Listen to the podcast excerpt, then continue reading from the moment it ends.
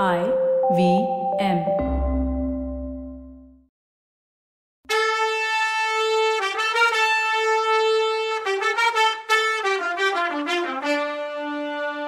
வணக்கங்க. நான் கவிதா பேசுறேன்.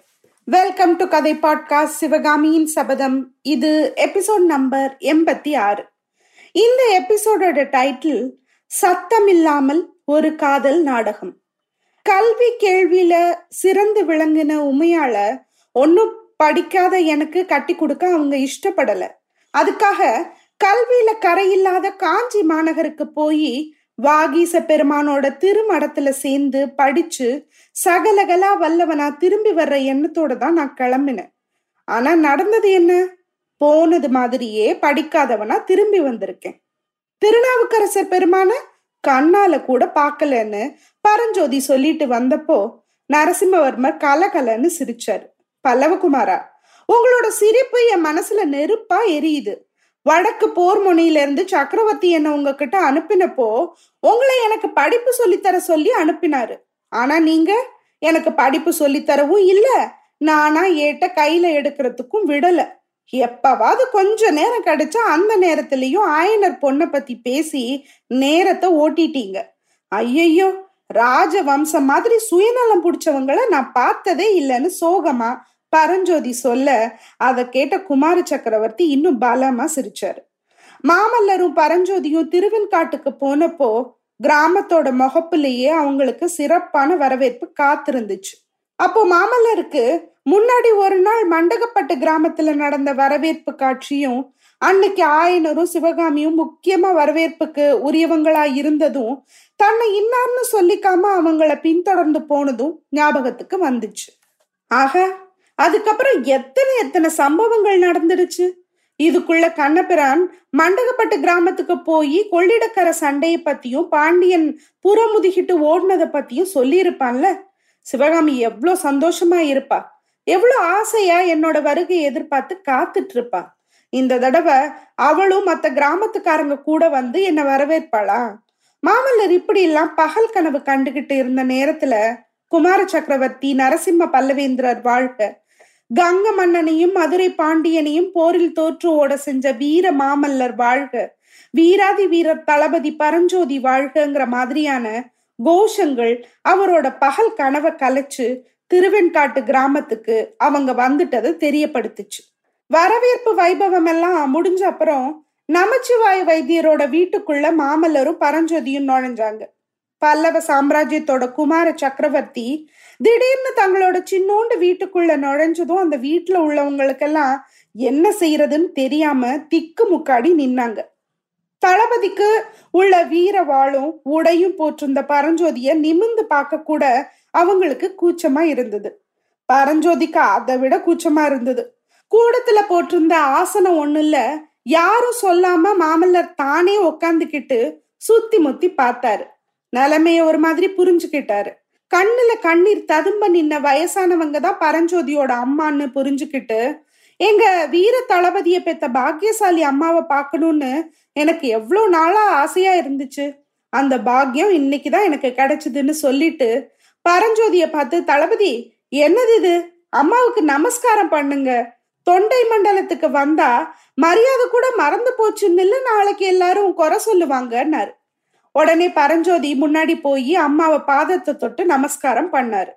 கும்பிட்ட பையனை வாரி எடுத்து உச்சி மோறணும்னு ஆசை இருந்தது அந்த அப்பாவி கிராமத்து அம்மாவுக்கு. ஆனா குமார சக்கரவர்த்தி அங்க இருந்ததும் தன்னோட பையன் போர்க்கோலத்துல வேற இருந்ததும் அவங்களுக்கு தயக்கத்தை உண்டு பண்ணுச்சு போல. அப்புறம் நமச்சிவாய வைத்தியருக்கும் பரஞ்சோதி நமஸ்காரம் பண்ணிட்டு திரும்பி வந்து மாமல்லர் பக்கத்துல உட்காந்துக்கிட்டு மூட்டு வளையத்தை பார்த்தாரு.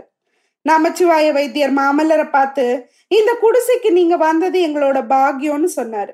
மாமல்லர் உடனே ஓஹோ நமச்சிவாய வைத்தியருங்கிறது நீங்க தானா உங்களுக்கு ஒரு எச்சரிக்கை பண்ண விரும்புறேன். உங்க பொண்ணு என் சிநேகிதரை ரொம்பவும் பயப்படுத்தி வச்சிருக்கா போல இருக்கு. அதோ அந்த கதவு கிட்ட நிக்கிறது தானே உங்க பொண்ணு? பார்த்தா ரொம்ப சாதுவா தெரியுறா? ஆனா பல்லவ படையோட தலை சிறந்த தளபதிய வாதாபியோட யானைப்படைய திணறடிச்ச தீரர கங்க நாட்டானையும் பாண்டிய ராஜாவையும் தோல்வி அடைஞ்சு ஓட செஞ்ச மகா வீரர ரொம்ப பயமுறுத்தி இருக்கா இனிமையாவது அப்படியெல்லாம் செய்ய வேணான்னு உங்க பொண்ணு கிட்ட சொல்லுங்க. பரஞ்சோதிய இங்க கூட்டிட்டு வர்றதுக்கு நான் என்ன பாடுபட வேண்டி இருந்தது அம்மா நீங்களே கேளுங்க. உங்க பையன் இங்க வரமாட்டேன்னு புடிவாதம் பிடிச்சாரா இல்லையான்னு கேளுங்கன்னு சொன்னதும் பரஞ்சோதியோட அம்மா மகனை அன்பும் கர்வமுமான கண்ணால பார்த்து குழந்தை மாமல்லர் பிரபு சொல்றது நிஜமா? எங்களை எல்லாம் வந்து பார்க்க உனக்கு பிடிக்கலையான்னு கேட்டாங்க. ஆமாம்மா பல்லவகுமாரர் உன்னையை தவிர வேற எதையும் பேசுறதில்ல. ஆனா ஏன் எனக்கு இங்க வந்து உங்களை எல்லாம் பார்க்க பிடிக்கலன்னு அவரையே கேளுங்கன்னாரு பரஞ்சோதி.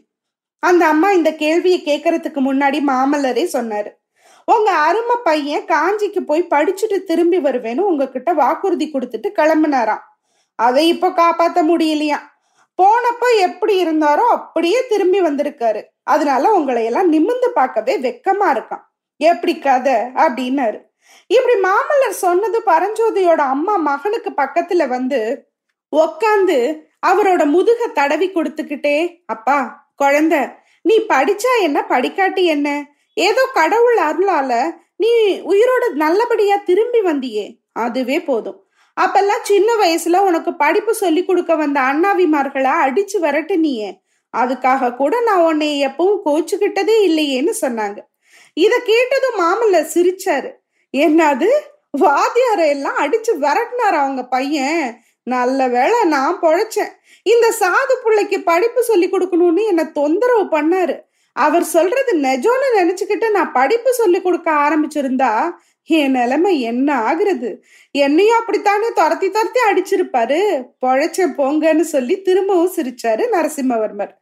பரஞ்சோதி அவரை பரிதாபமா பார்த்தாரு. பிரபு நீங்க இங்க ஏதோ கிண்டலுக்குள்ள விஷயமா நினைக்கிறீங்க. நிஜமா அது அப்படி இல்ல. காக்கைக்கும் தன் குஞ்சு பொன் குஞ்சு இல்ல. அதனால என் அம்மா நான் படிக்காம திருப்பி வந்திருக்கத பொறுத்துக்கிறாங்க. ஆனா என் மாமாவை கேளுங்க. படிப்பறிவு இல்லாத இந்த முட்டாளுக்கு அவர் தன்னோட மகளை கட்டி கொடுப்பாரான்னு கேளுங்கன்னு சொன்னாரு தளபதி. நமச்சிவாய வைத்தியரும் அந்த கிண்டல் பேச்சுல கலந்துக்க நினைச்சு என்னையே கேக்குறீங்க? கல்யாணம் பண்ணிக்க போற பொண்ணையே கேளுங்க. அவளுக்கு சம்மதம்னா எனக்கும் சம்மதம் தான்னாரு அதே நேரம் ஏதோ கதவு திறந்த சத்தம் கேட்டதும் எல்லாரும் அந்த பக்கம் பார்த்தாங்க. உமையாள் கதவை திறந்துக்கிட்டு உள்பக்கம் போயிட்டு இருந்தா. எல்லாரும் சேர்ந்து கிண்டல் பண்ணா குழந்தை என்ன செய்வான்னு உமையாளோட அம்மா முணுமுணுத்தா. அப்புறம் நமச்சிவாய வைத்தியர் குமார சக்கரவர்த்திய பார்த்து பரஞ்சோதியோட வீர தீர செயல்களை பத்தி அடிக்கடி கேள்விப்பட்டுட்டு தான் இருந்தோம். அவனால சோழ நாடே பெருமை அடைஞ்சிருக்கு. திரும்பவும் இந்த பக்கம் எப்ப வருவானோன்னு எல்லாரும் ஏங்கிட்டு இருந்தோம். ஏதோ எங்க அதிர்ஷ்டம் இவ்வளோ சீக்கிரம் அவன் இங்க வந்துட்டான். அவனோட நீங்களும் இங்க வந்தது எங்க பூர்வ ஜென்ம புண்ணியம்னு தான் சொல்லணும். புவிக்கரசரான நீங்க வந்திருக்க நேரத்துல நாவுக்கரசர் பெருமானும் இந்த ஊருக்கு வந்திருக்காரு. இப்பேற்பட்ட நல்ல சந்தர்ப்பம் திரும்ப எங்க கிடைக்க போகுது? இப்பவே ஒரு நாள் பார்த்து சுப முகூர்த்தத்துல கல்யாணத்தை நடத்திடுவோம். உமையாளையும் உங்க கூடவே கூட்டிட்டு போயிடுங்கன்னு சொல்லி நிறுத்தினாரு வைத்தியர். அப்போ மாமல்லர் பாத்தீங்களா தளபதி? எப்படியும் உங்களுக்கு படிப்பு சொல்லி கொடுத்து புலவராக்கியே தீர்றதுன்னு வைத்தியர் முடிவெடுத்துட்டார் போல தெரியுது. வேற எந்த வழியிலையும் உங்களை படிக்க வைக்க முடியல. அதனால அவர் பொண்ணை வச்சு உங்களுக்கு படிப்பு சொல்லி கொடுக்கறதுன்னு முடிவெடுத்துட்டார் போல. ஆஹா கடைசியா உங்களால அடிச்சு துரத்த முடியாத ஒரு வாத்தியார் உங்களுக்கு வரப்போறாங்கன்னு சொன்னதும் அங்க இருந்த எல்லாரும் சிரிச்சாங்க. மாமல்லர் வைத்தியரை பார்த்து ஐயா இதெல்லாம் முடியாது. பல்லவ நாட்டோட வீர தளபதிக்கு தலைநகரத்துல சக்கரவர்த்தி முன்னாடி தான் கல்யாணம் நடக்கணும். இது என் அப்பாவோட கட்டளை. காஞ்சிக்கு நாங்க போனதும் ஆள் அனுப்புறோம். எல்லாரும் வந்து சேருங்க. இன்னும் ஒரு விஷயமும் சொல்லிக்கிறேன். அப்படி ஒருவேளை உங்க பொண்ணு பெரிய படிப்பு படிச்சவரை தான் கல்யாணம் பண்ணிக்குவேன்னு புடிவாதம் பிடிச்சா அதுக்கும் வழி இருக்கு. காஞ்சியில எங்க குலகுரு ருத்ராச்சாரியார் இருக்கார். வயசு தொண்ணூறு தான் ஆகுது. தாடி ஒரு முழை நீளத்துக்கு குறையாது. அவர் படிக்காத ஏடோ அவருக்கு தெரியாத கலையோ கிடையாது. அவரை வேணும்னாலும் உங்க புலமையுள்ள பொண்ணை கல்யாணம் பண்ணிக்க சொல்றேன்னு சொல்லிட்டு சிரிச்சாரு. எல்லாரும் சிரிச்சாங்க. தளபதி வாங்க போகலாம். திருநாவுக்கரசரை பார்த்துட்டு வரலான்னு சொல்லிக்கிட்டே எந்திரிச்சாரு. மாமல்லரும் பரஞ்சோதியும் திருநாவுக்கரசர் பெருமான அவர் தங்கி இருந்த திருமணத்துல பார்த்துட்டு திரும்பி வந்ததும் பரஞ்சோதியோட அம்மா அவர் கைய பிடிச்சுக்கிட்டு இங்க வா தம்பி உன்கிட்ட கொஞ்சம் பேசணும்னு கூப்பிட்டாங்க. அவரை உள்ள அறைக்கு கூட்டிட்டு போனாங்க. அங்க தரையில படுத்து தேம்பிட்டு இருந்த உமையாளை காட்டி பாத்தியா உன்னோட கிண்டல் பேச்சு இந்த பொண்ணை என்ன பாடுபடுத்தி இருக்கு இப்படி நீ பண்ணலாமாப்பான்னு கேட்டாங்க. பரஞ்சோதி மனசு இழகி போச்சு.